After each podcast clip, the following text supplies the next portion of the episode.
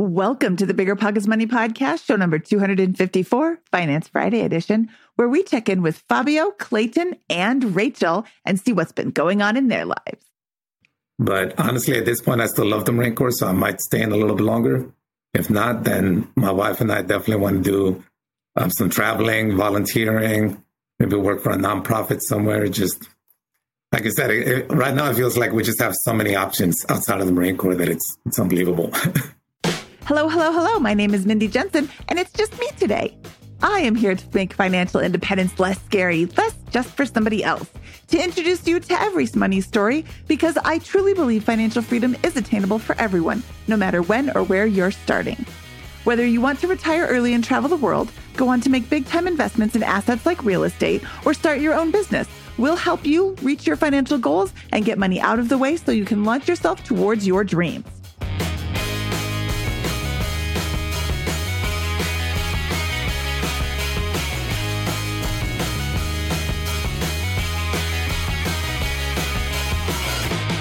Today, we're checking in with Fabio, Clayton, and Rachel to see how their real estate adventures have been going.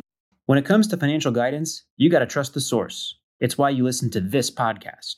When Mindy and I want to upgrade our wallets, we turn to NerdWallet. Scott's right. Their expert team of nerds dives into the details to help you find smarter financial products. Before NerdWallet, Mindy and I were paying for vacations in cash, missing out on miles, and not even knowing what we're leaving on the table. But now we're flying through the skies for free thanks to our new cards with more miles and upgrades than ever. So if you want more travel rewards, hotel upgrades, or airport lounge access, no matter where you go next, let NerdWallet help you make it happen with a killer travel card. Don't wait to make smart financial decisions. Compare and find smarter credit cards, savings accounts, and more today at nerdwallet.com. NerdWallet, finance smarter.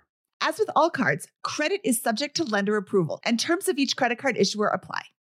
This show is sponsored by Airbnb. Did you know that I turned one of my first homes into an Airbnb? It's true. And it even helped me get the extra income I needed to launch my real estate career. So if you want to try your hand at making even more income with your property, Airbnb is the place to be. Your home might be worth more than you think. Find out how much at airbnb.com/host.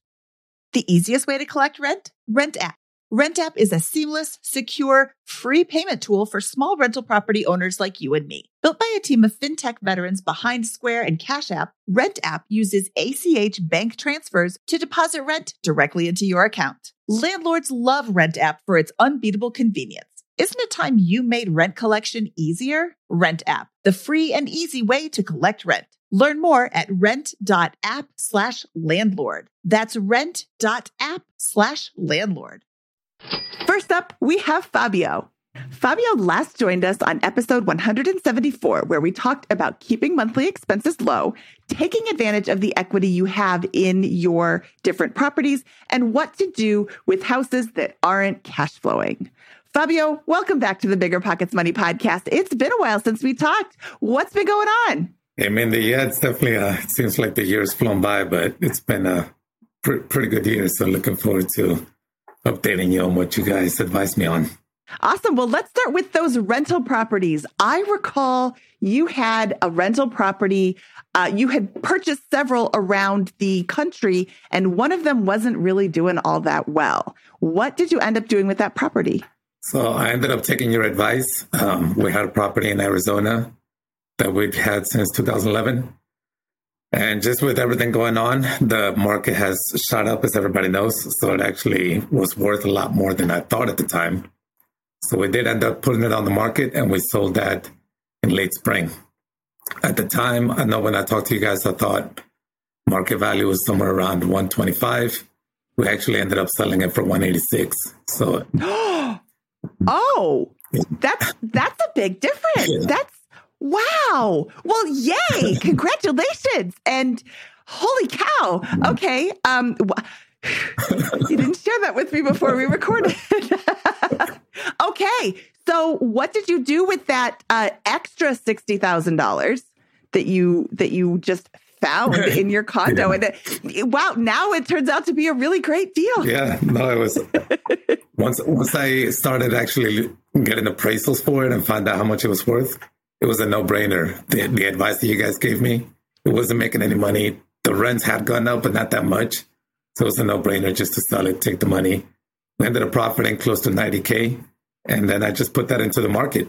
And as you know, the market has been really good this year. So the stock market. The stock market, yes. Okay. And you had other properties that you were uh, working on. What did you do with those? So I had another one that I was working on, a duplex in St. Louis. And the plan at the time was to finish it sometime around late spring, rent it out in the summer. But me being in the Marine Corps, it uh, I ended up getting sent to Quantico just outside of DC in May, and I was there until mid August, working every day, no weekends off or anything. So, long story short, that pro- that project got delayed, got nothing done the entire summer. Came back, still needed a lot of work done. Had other things that had come up during the rehab that added to the cost. And so running the numbers, it just didn't make sense to continue that project.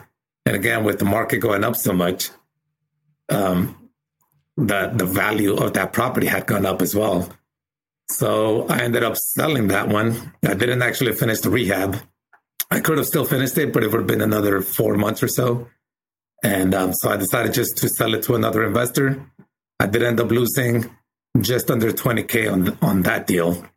So not the greatest, but once again, I sold that one and took that money and just invested that as well. So both of those um, ended up investing from this one, from the duplex. Once I sold it with fees and all, I ended up walking away with 120. I had put just just over 135, almost 140 on it. So I put um, 120 from that one into the stock market as well. Okay, and you had taken a loan from your retirement accounts. Yes. To fund these deals. Have you since paid back that loan in full? Yes, and actually, before I get to that, one other advice that you had that uh, I can't remember if it was you or Scott had given me was to pay off the private money lender for the duplex. So I did do that right away. Actually, I think I did that that same week that I talked to you guys, and I'm so glad that I did that because I was paying I think 12, 12 or thirteen hundred a month on that on that loan, which I hadn't even used at the time. So I paid that off and since I didn't sell the house till six months later, it ended up saving me, you know, just under 10 grand. Oh, so that's yeah, lots and lots of money. And then uh, the TSP loan, I kind of went back and forth on that. And with the properties doing so well and, and the profits that I made from that, I re I didn't really necessarily readjust my numbers, but I, I realized I was closer to my FI goal than I anticipated. So what I decided to do is to pay back the TSP loan, which I know is what you had advised, uh, with the thought that I don't necessarily need it. I've I've reached my FI number without it, but now I'm thinking of the TSP as sort of a a building block for a legacy that I can leave behind. So I'll pay that off. Once I hit retirement, I'm not going to need it, so I'll just keep investing that, keep it growing and when I die at 250 years old, it'll be worth a lot and I can pass it off at that point. well, I hope you live to be 250 years old. Uh, so, okay, so you had 21 years in with the Marine Corps when we last spoke. What are your plans for your Marine service? So, I've got just a few more months left here at uh, working at the University of Illinois right now. I'll be due to move next summer. I actually just talked to the guy that's in charge of giving us um, our orders, our duty stations. I just talked to him yesterday. I should be getting orders probably around December or January. And I plan to do at least three more years. So basically, three and a half more years from now, which will put me at 25 years in the Marine Corps. Potentially retire at that point. Uh, my military retirement at that point will be around 5300 a month. So between that my investments, I'm, I've pretty much reached five already, more than five. Wow. Wow. That is fantastic. I love that. What real estate do you still own right now? So the only things that I held on to right now are the San Diego duplex. And one reason I ha- I've decided not to sell it just yet is because I don't know where I'm going next. If if we if I get stationed in San Diego again, my wife and I discussed moving back into a duplex, which will save us a lot of money in rent. The value has gone up quite a bit. Right now, it's worth uh, around 780. We only owe 487. So we've got quite a bit of equity in there. Yeah, you do. Right. And it's in San Diego. That's kind of my favorite city to go visit. So, and it's still going up. So at least for now, it makes sense to hold on to a little bit longer. And then I still, if I do get stationed there and live in the duplex, I know I mentioned before about maybe trying to grow it in, from a duplex to a fourplex. And I feel if I'm living there, actually in the house, it'll make it a little bit easier to try to manage. Not sure that I want to do that long distance. It was hard enough trying to do the St. Louis one that's three hours away. So I'm kind of keeping my options open with that one. And then the house that I've got here in Illinois, we're still living in it. So depending on what happens with my orders next year, I was planning on keeping it as a rental, but I'm probably just going to sell it and then put that money towards um, the stock market as well. so Illinois has some market issues right now. It's not a really growing state. It's not a really, I mean, I, I'm assuming that you're in a city near a base. No, so because I'm working, this is sort of an independent duty at the university, so it's just me and one other Marine. So Oh, no- that's right. That's right. You're in uh, you're in Champaign Urbana, right? correct. Okay. Yeah. So that has student rental opportunities. Mhm. And I would suggest running the numbers before you get ready to sell it. Um, just to make sure, hey, maybe this does make a really great student rental, or maybe this is better if I sell. I don't know what the specific Champaign Urbana market is, but I know that um, the overall Illinois market is not hugely appreciating right now. Right. So Yeah, I would talk to an agent. Well, one of the great things about BP is using your calculators. I've used your calculators, I don't know how many times on these properties this year, just kind of running the numbers over and over again, make sure I don't miss anything. I love it. I love it. That's biggerpockets.com slash calculators if you want to run some numbers on your calculators. Yeah. Uh, yeah, that's fantastic. So what is what is next for you? You're waiting on your orders, which is great. Um, I hope you get San Diego. If you're listening, duty station uh, determiner, please put him in San Diego. Uh, do you have any space in your San Diego duplex for you guys? Oh, yes. Yeah. So uh, one side is uh, a two bedroom that we're, so we talked about if we move into a two bedroom, we'll turn that into a three bedroom, which adding the, the extra bedroom won't be that much comparatively. And, um, and then the other side, we'll just keep it rented out. So we'll be able to fit our two boys in there. Okay. Yeah. Good. Good. Good. Uh, so, okay, duty station officer, please, please put Fabio in San Diego. Um, you can give him my phone number. I'll I'll talk you up. And three and a half more years in the Marine Corps, and then the world is your oyster. Are you going to travel? Are you going to invest more in real estate? Well, so I thought a lot about this after after Scott kind of mentioned it last time, and I got into real estate to help propel forward my, my finances and stuff, and it definitely helped me a lot over the years. But now, as I'm getting closer to retirement from the Marine Corps, I, I do want to simplify things. And I know he he kind of mentioned, you know, why do you have properties all over the U.S. And yeah, the more I thought about it, it just didn't make sense to keep investing in real estate, at least not all over the US. Maybe if I just stay in one location. But so for now, I'm not, I'm thinking no more real estate. I want to just index funds, pay off the TSP loan, and just um, cruise on out after that. As far as the Marine Corps, minimum, I'll do three and a half. But honestly, at this point, I still love the Marine Corps, so I might stay in a little bit longer. If not, then my wife and I definitely want to do um, some traveling, volunteering, maybe work for a nonprofit somewhere. Just like I said, it- right now it feels like we just have so many options outside of the Marine Corps that it's it's unbelievable. Yes, yes, yes, yes. That's the whole purpose of financial independence is all the options that it affords you. And I'm so excited for you because you've got all your money set. And now you can do whatever you want. Mm-hmm. It, it makes you happy. You do whatever you want and money is taken care of. So you're not having to constantly reevaluate, oh, that only pays $10 an hour. I would love to be a ranger, but I can't afford to live on it in San Diego because it pays so little. But you've got 5,300 bucks coming in from the government. They're not going out of business anytime soon. yeah. No, I know. Plus real estate. The, the Marine that I work with here, we've talked a lot about that um, over this past year, and it's crazy how COVID times have been so terrible. But financially, for those of us that were prepared, it's been a huge boost for us for our investments, real estate, stock market, everything. It's just it's insane how everything's kind of two different sides of the coin. It is. And yeah, I wouldn't want to go through COVID again, but it has really increased the housing market. I mean, look at how much you got for your Arizona condo. That's fantastic. Right. We didn't love that investment when we last talked to you, but we also talked to you before the market went just crazy. Mm-hmm. So I'm really glad you were able to take advantage of all of that. Yeah, it's crazy. And it's it went up even after we sold it. It's it's insane. Well, Fabio, thank you for coming back and sharing an update with our listeners. Somebody had posted in our Facebook group that they were really excited to hear from people who had been on the show to see what they had done. So this is a great update, and I really appreciate your time. Thank you. I appreciate it. Okay, we'll talk to you soon. All right. Bye. Thanks for the update, Fabio.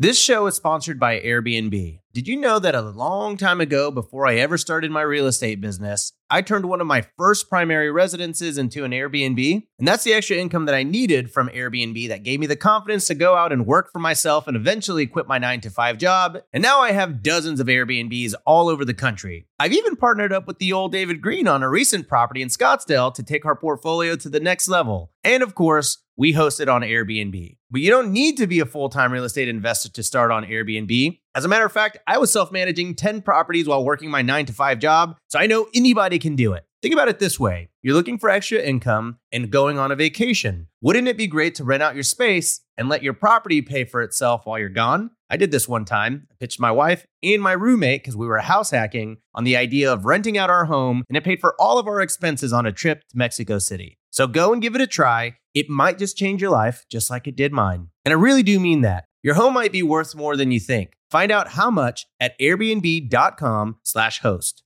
Pretty good episode, right? While you were listening, you could have been getting paid rent with Rent App. Landlords love Rent App because it makes rent collection a breeze. Rent App uses ACH bank transfers to deposit funds directly into your account. Setup is straightforward for renters. Landlords don't need to download anything. Both have peace of mind with a digital transaction history. Isn't it time you made landlording a little easier? Rent app, the best way to pay or collect rent. Learn more at rent.app slash landlord. That's rent.app slash landlord.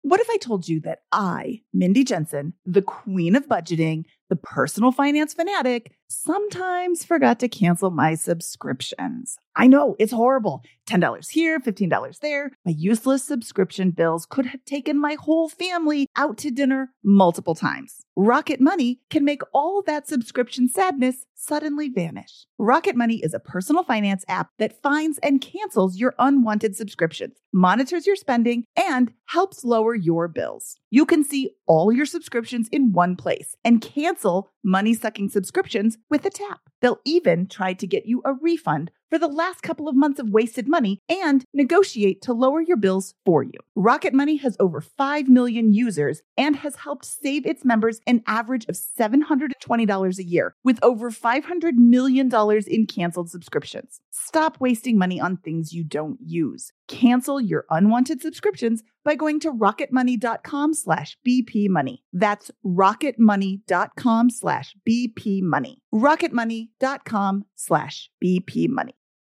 Real estate investing is great, but for some, the tenant phone calls and clogged toilets aren't all that attractive. So, how do you invest in real estate without getting your hands dirty? Invest for truly passive income with Pine Financial Group. Pine's mortgage fund offers an 8% preferred return and an attractive profit split with 70% of profits going to the investors. You'll earn passive income by participating in lending to house flippers. And it's secure because senior lien holders, that's you, get paid first. Their rigorous underwriting process and the backing of the physical asset provide additional security in case of borrower default. Plus, by investing with Pine Financial Group, you contribute to the revitalization of communities by redirecting your funds from Wall Street to Main Street supporting local economies and generating profits simultaneously. This investment is reserved for accredited investors, but if you are not accredited, Pine Financial has options for you too.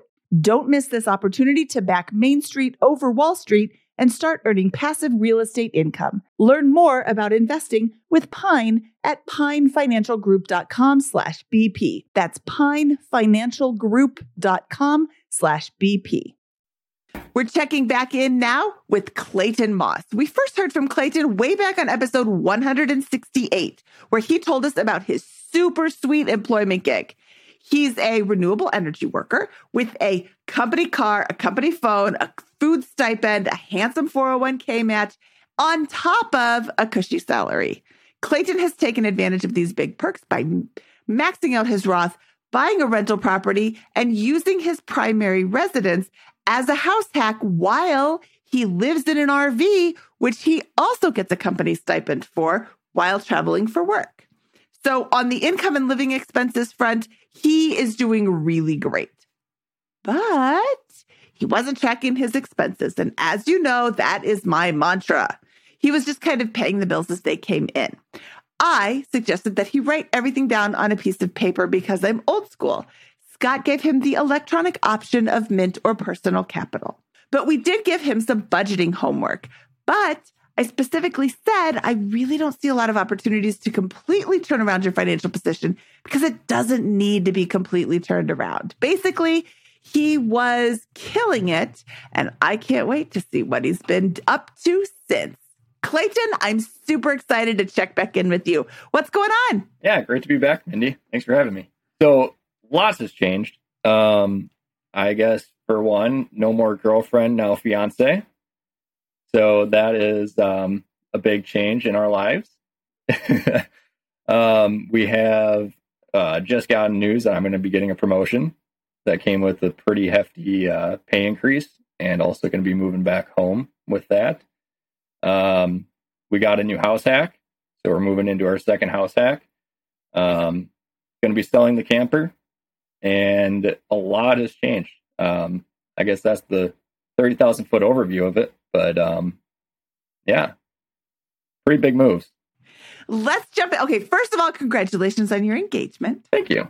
Next up, talk about this hefty increase and moving back home and getting a new house hack and selling the camper. So uh, that's a lot to unpack. Let's first start with the hefty pay increase. And it sounds like the pay increase comes hand in hand with the moving back home. Yeah. So um, before when we talked, I was working on the road. Um, I was in Texas at the time, and now I'm up in Montana.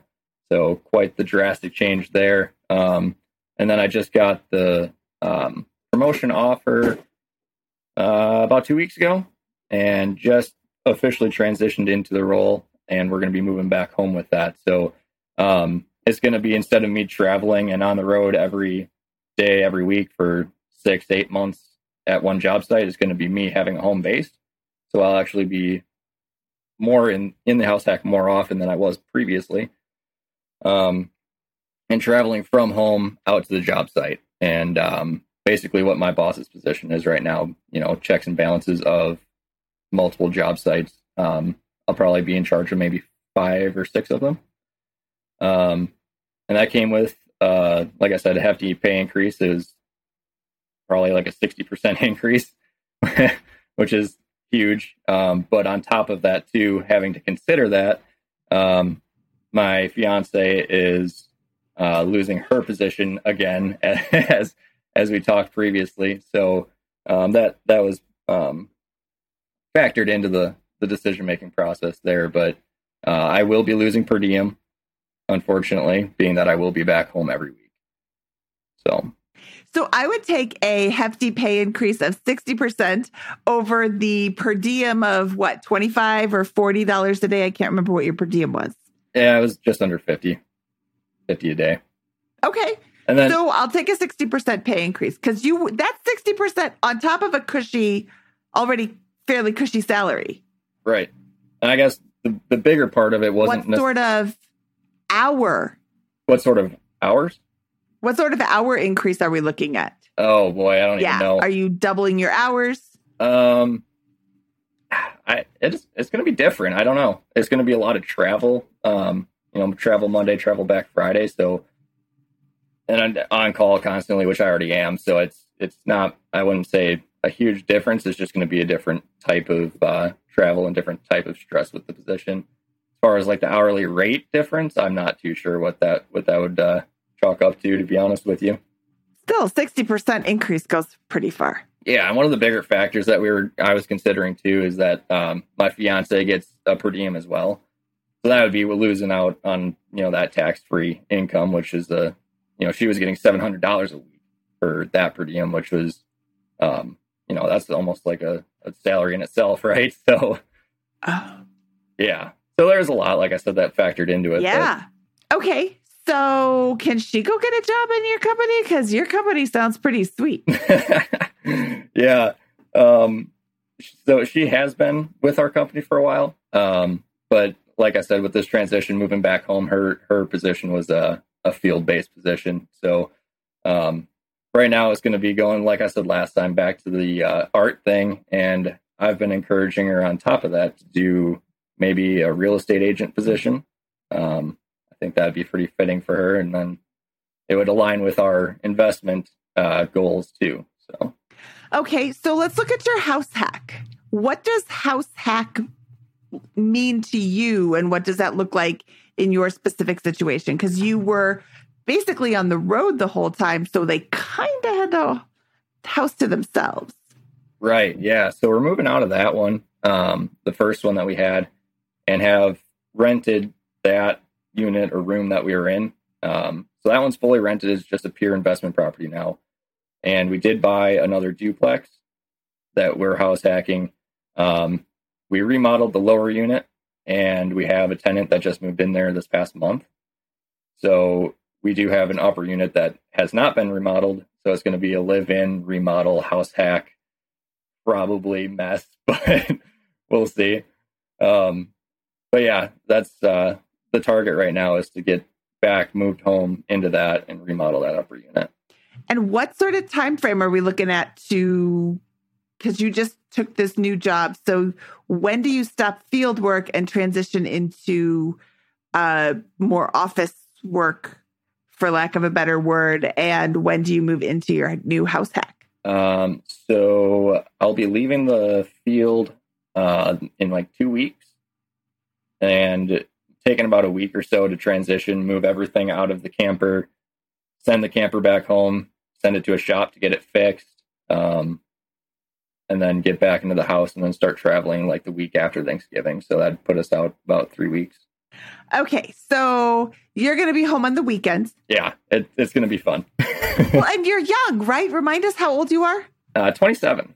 27. Okay. The best time to do all this traveling is when there's no kids involved and your fiance's kind of on board with all of this and knows the score as opposed to meeting somebody and you're like, hey, I'm just going to be gone all the time. Right. Um, you're still home on the weekends. Yeah, yeah, it's gonna it's gonna be a lifestyle change. Um, it's like I said, different type of travel, and that's one one thing that she isn't sure of how it's gonna look yet. Just questioning the new hours and schedule and all that, being that Monday through Friday I'll be on the road, but weekends we'll have at home to do all the fun things that we always want to do and work on the house. Awesome. yeah. So, what do your duplex numbers look like?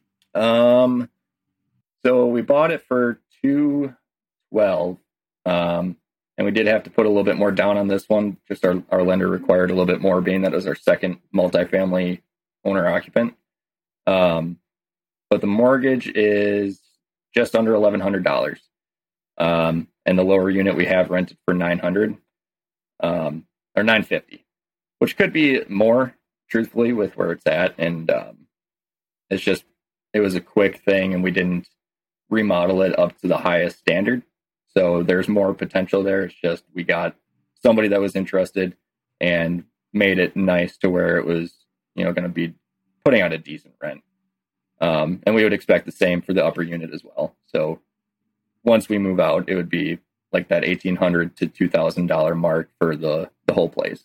I'm shaking my head because I don't have those kinds of numbers in my market and I'm jealous. So, how much money did you put into the rehab on the lower level?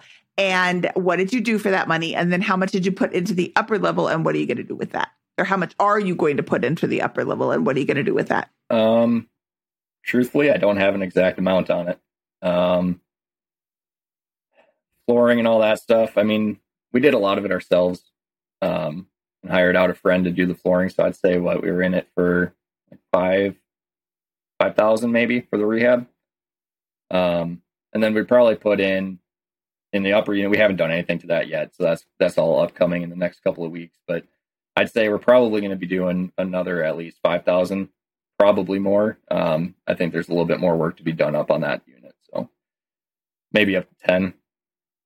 And as far as financing that, we did self finance that. Um, another uh, big change that we've had recently was on that previous house hack. We just had to replace a roof, so that was a twenty thousand dollar expense that we expected in the future, but not a year after buying it. So our finances have actually been uh, a little bit burdened here recently. Not not not in a bad way, but not in a good way either. Unexpected expenses can be kind of a pain in the butt. However, you have the funds to cover it. Remind me what your emergency fund looks like. Uh, we had six months, uh, give or take, probably a little bit more if you seeing as how the mortgage is covered with the uh, you know the rent and all that. That's still factored in into that six months, so we realistically have more than that, but six to nine months. And we didn't actually even touch that. I good. Yeah, I love a big. Um, didn't actually touch that for the roof just because I'm kind of stubborn and I don't want to.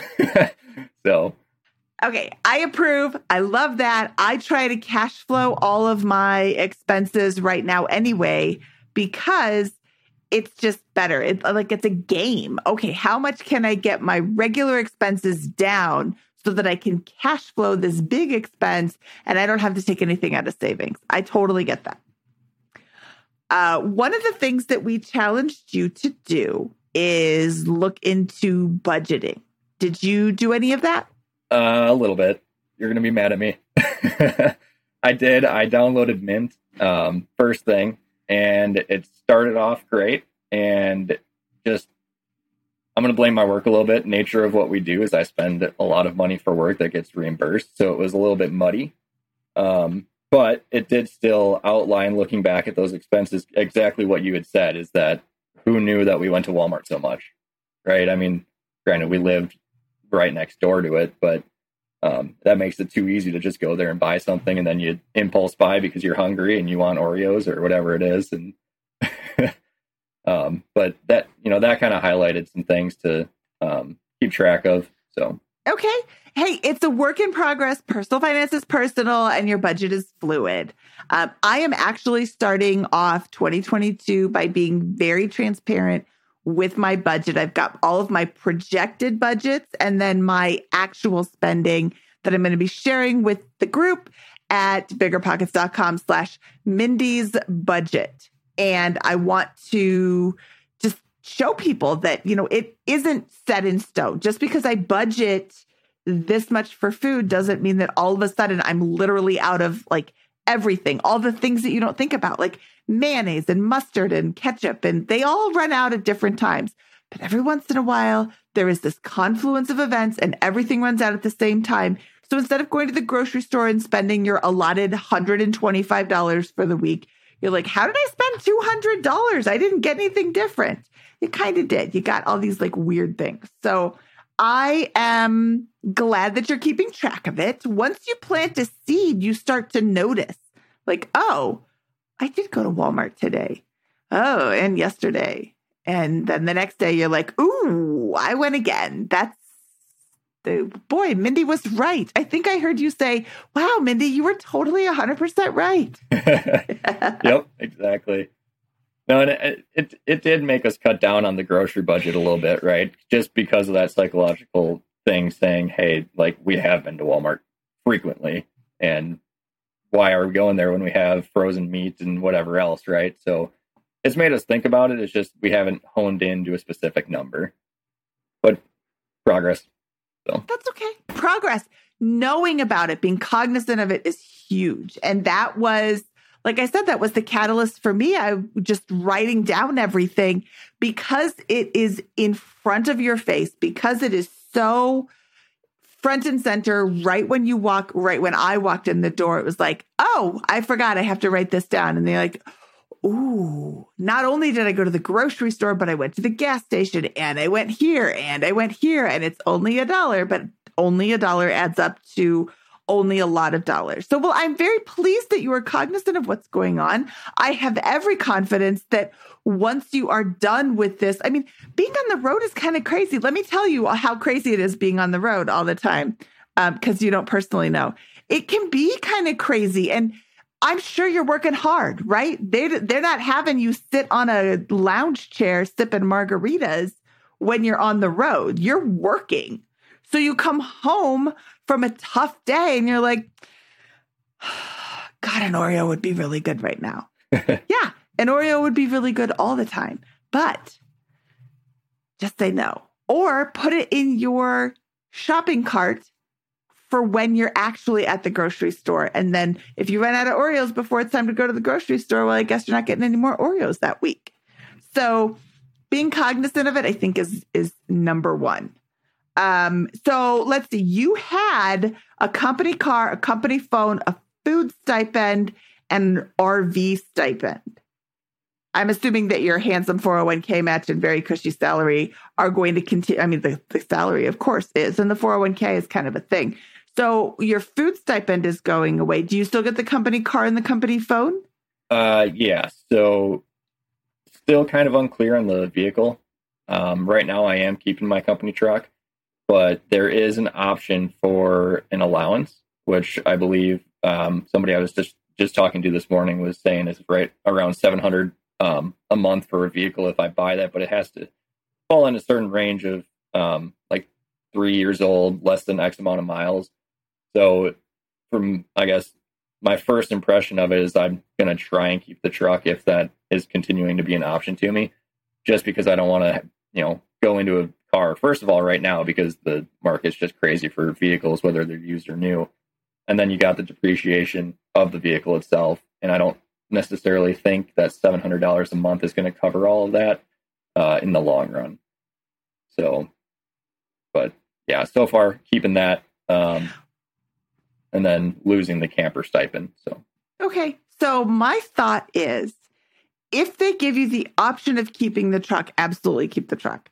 If they say, hey, we really want you to get rid of the truck, unless the truck is going to go to somebody else, I would pitch to them, at least in the short term, that the car, mar- the car market is crazy.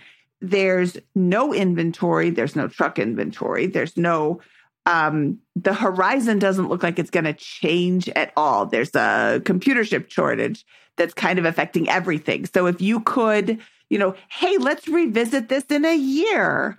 If they really want you to have uh, your own personal car instead of a truck, like kick that can down the road. And then um, I agree with you. I don't know that $700 is going to cover everything. And you already have a vehicle that works. So I would just keep that. Um, I, I like your thinking on that.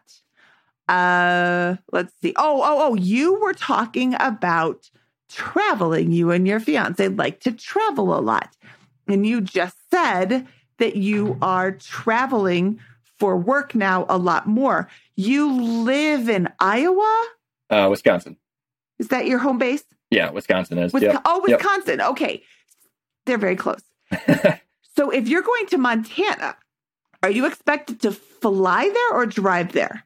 Um, I would fly to Montana. It would just depend on um, where the job is that I'm covering. So we do have a few jobs in Wisconsin. Obviously, I would drive to those, but um, reasonable travel distance. Usually, you know, if it's a five six hour drive, I'd probably make that. But if it's any longer than that, I'd fly it.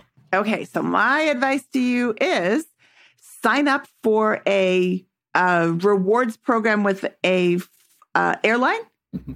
and make all of your reservations yourself and get reimbursed because then all of those points are yours. If the airline has a credit card, see if you can open up the credit card so you book your United miles on your United credit card, which sometimes gives you extra bonus points. Yep. Yeah. We started venturing down that. And then where are you staying? Um, staying when I'm there.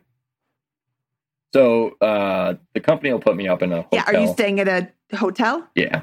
There's another opportunity for generating points. Um, if you stay at the Hyatt, get the Hyatt credit card and make your reservations with your Hyatt card. And sometimes they'll have deals where, oh, if you stay for four nights, then you get another free night and you don't have to use it right then and there. So I would try to, um, I don't know if arbitrage is the right word, but I'm going to use it here anyway. I would try to arbitrage the company buying you plane tickets and hotel stays, and then you get the points. Right. Yeah. And actually, that's something that I've talked with the, um, the other guys that are already in this position. They were telling me about how they're staying for free in hotels on their free time, you know, traveling around and just solely because of that, capitalizing on all of that. So it's definitely on the radar for sure. Oh, awesome. Okay. So then definitely uh, look at hotel. And, you know, not every airline flies to every location. So look at the ones that do and look at, you know, maybe you have a couple of different airline credit cards and um, points and and reward systems, but and maybe even a couple of hotels. But that is a great way for you and your fiance to fly for free to your honeymoon and stay for free at your honeymoon. So I totally encourage that. Um, what else is on the horizon for you, Clayton? Uh, something I was actually pretty excited to tell you, and I don't know if this is for sure or not yet, but um, so the company I'm working for did get acquired by basically an overarching umbrella company, right? And being that will fall under them, they might offer a stock purchase plan. So I'm pretty excited for that. Um, and open enrollment is going to be happening happening here in the next week or so, and they're going to offer a high deductible plan with an HSA. So those are two new things that I'm definitely going to capitalize on, and I'm pretty excited for. I'm very excited for you. Scott is a huge proponent of the employee stock purchase plan. He likes purchasing it as much as you can because you're in such a sweet position financially. Purchase absolutely as much as you can and sell it. It's usually like a 15% discount. Sell it as soon as you uh, as soon as it becomes available. Now, my husband is not so in love with this particular plan for specific people. Tesla has an employee stock purchase plan. I'm sorry, uh, employee gifted plan, and so does Amazon. And he's like, I believe in those companies. I think they're going to get bigger, so I wouldn't sell them. So if the company that you're working for and has this opportunity to buy stock at a lower price is something you believe in and want you you know you think they've got room to grow, maybe you don't sell it all. Maybe you don't sell any of it, but it's something to consider. And you know what? I'm going to throw this question into our Facebook group and ask people to chime in on the employee stock purchase plan and the different options available. Hold it, sell it, sell some of it, um, and see what they say. So I will. Are you in our Facebook group? I am. Okay. I will tag you in our Facebook group so that you can see what everybody's talking about. Um, and then the HSA is what does the Mad Fientist call it? The best retirement plan ever or something? This the secret retirement plan. Um because of your financial position, you should you could most likely cash flow all of your medical expenses. So I would say set up a tracking system for your receipts and go to, I think if you Google FSA reimbursable items, you will get a list of like, I don't know, 10,000 things that are reimbursable. FSA is also reimbursable for the HSA program. So things like uh, band aids and contact solution and um, let's see, denture cream. I'm just looking at the list right here, not saying that you have dentures. Um, not that there's anything wrong with it, but there's a just a giant list of things that are like I wouldn't think that hot and cold packs would be a thing. Lip balm. Oh, well, nice. thermometers. I just bought a thermometer. I might have actually kept that. Sunscreen with SPF ratings of 15 and above. Okay. Uh, so there's a lot of things that even I didn't know about on the FSA reimbursable plans. So I would invite you to save your receipts, cash flow them, and don't take the money out of your HSA plan now. Let it grow, invest it in whatever you invest in, VTSAX, uh, index funds in general. And then in a few years, when you stop working, or in a few years when your hours get cut, or in a few years you know, in 20 years when you stop working, you can take those receipts and collect that money. So if you have 20 years of receipts, that's going to be a hefty sum, even if it's just lip balm and sunscreen and uh, band aids. Right. Yeah. I, I, I assume like contacts and things would fall under that too, right? And I mean, that's a decent expense. So there's already things that we're already paying for that I wish we had the HSA already to hold those receipts over for. So yeah, there's a lot of things that you can uh, charge to it, and I would say uh, F. I just closed it out. Look up on Google FSBO or pff, FSBO. Uh, too much real estate on the brain. FSA eligible products. And then they will, I mean, in addition to your doctor visits, your co-pays, your prescription drugs, there's a list of over the counter items and it's long and vast. So, well, I'm excited for that for you. That's awesome. Clayton, thank you for your time today and thank you for coming back and giving us an update. I know our listeners are always excited to hear what is going on with our Finance Friday guests. You have a lot on your horizon. I would love to check back in with you in about a year. So I will give you a call then. Thank you so much for your time today, and we'll talk soon. Now for an update from Rachel. Rachel Caskey joined us on episode 190, where we talked about always having a side hustle. Rachel is a single mom with an income of just under $40,000 who had recently received her insurance certification and was pursuing an account management position at work, which would be a promotion with a raise. She was also, or she also is, a very talented painter, and she hosts painting parties on the weekend. A divorce had wiped out her past financial gains, and she was basically starting over. She was starting to invest in stocks and looking into real estate and considering a house hack. Her on paper savings rate should have been a lot higher than the reality, and she had determined that her biggest issue was spending. Welcome to the club, Rachel. When I reached out to Rachel for an update, she responded, I would be happy to provide an update. However, it might not be quite what people expect to hear. I think the one year mark would be a better time to check back in, but here's a quick update. At first, my fiance and I were looking at purchasing a multifamily property in which to house in which to house hack much further away from my sons and his son. After doing some deep introspection, I realized that that made no sense. We would barely see the boys. As for my insurance career, I was offered a 10% raise and promotion at my current employer. However, I decided to turn it down and stay in my current role for now. I notified my employer that I plan to move further away and closer to where my sons live with their dad.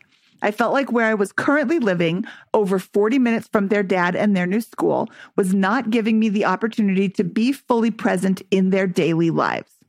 My employer is being gracious enough to let me stay on board and help out during the busy season while I move and search for a new job closer to where I'll be living. I was able to find a house only 10 minutes from where my kids live with their dad and attend school. I'm doing a double closing at the end of the next month on my current house and that new house. We plan to make this house our permanent move. We do not want to move around and house hack with our family because we want to provide stability for the boys. So my real estate goal is to save money toward purchasing an investment property after I move into my new house. Also, I've mentioned before about my mental health. The stress of doing all of this at once landed me in the hospital for a week. I was so afraid that I was that it was going to affect my plans. However, I am blessed with a great support system.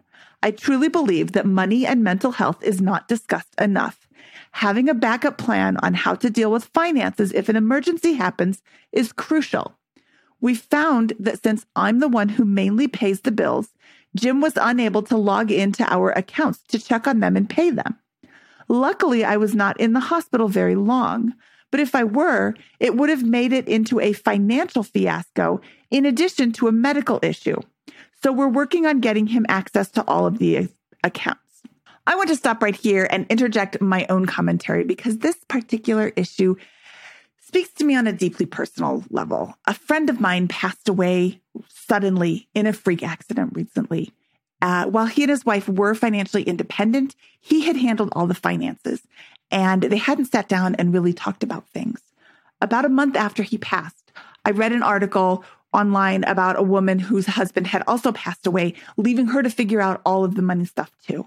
And I reached out to her. She's going to be a guest on the show in January to talk about the steps she took to figure out her finances because I think this is so important. If you are the one who is listening to this show, you are the one who handles all the money in your relationship. Your spouse, your partner needs to know where all the money is, how to access it. They need to have their own access accounts. Sometimes it's just an email. Sometimes it's two factor authentication. Some of our accounts have an app on the phone where you have 30 seconds to enter the code that keeps changing constantly on your app in order to be able to log in. So there's all these different ways to access your accounts. And it's so much easier when you're both present and able to discuss this and have these questions and conversations than it is if something unexpectedly happens to you and they have to figure it out themselves. So that's why uh, I'm going to be joined in January um, to talk about these very important issues. So uh, we're going to get back to Rachel's update. I'm sorry for the interruption, Rachel, but I really wanted to uh, just kind of promote that show because that's going to be a really great show. Um, I will cry in that episode, most likely, and sorry in advance. Uh, okay, back to Rachel. My main takeaway from all of this is that you should define your personal financial goals first to align your money goals with them. As for the savings goals we discussed last time, I have set up an automatic savings program in a high, high yield savings account. I've reduced my phone costs by paying off all but one of my devices. I haven't yet switched to a different phone plan because the one I have works well for me and my sons, but I'm not ruling out switching in the future. Also, my paid for car is in need of major work. The head gasket may be going bad. So I'm debating on whether or not to pay for the repairs, which might be $2,000, or sell it and buy another one. The Kelley Blue Book value is between seven and eight thousand dollars if I sell it to a private party. So I'm going to be reaching out to Rachel again in a few months to see how the double close went, to see how her job search went, and see how that spending is coming along. Um, so look for another recap with Rachel in just a few months. This wraps up our episode today. I love these recap episodes. It's so much fun to reach out and hear what our guests have accomplished and what they're working on towards the future. If you are interested in having your finances reviewed by Scott and I, we are always looking for more finances to go through. We are looking to give an unbiased third party viewpoint on anybody's financial situation. So if you'd like to join us, you can apply to be on the show at biggerpockets.com slash finance review. Also, do you know that we have a YouTube channel now? You can watch these videos along with other videos about money and financial stuff at youtube.com slash biggerpocketsmoney. Okay, from episode 254 of the Bigger Pockets Money podcast, I am Mindy Jensen saying I will see you on the flip side.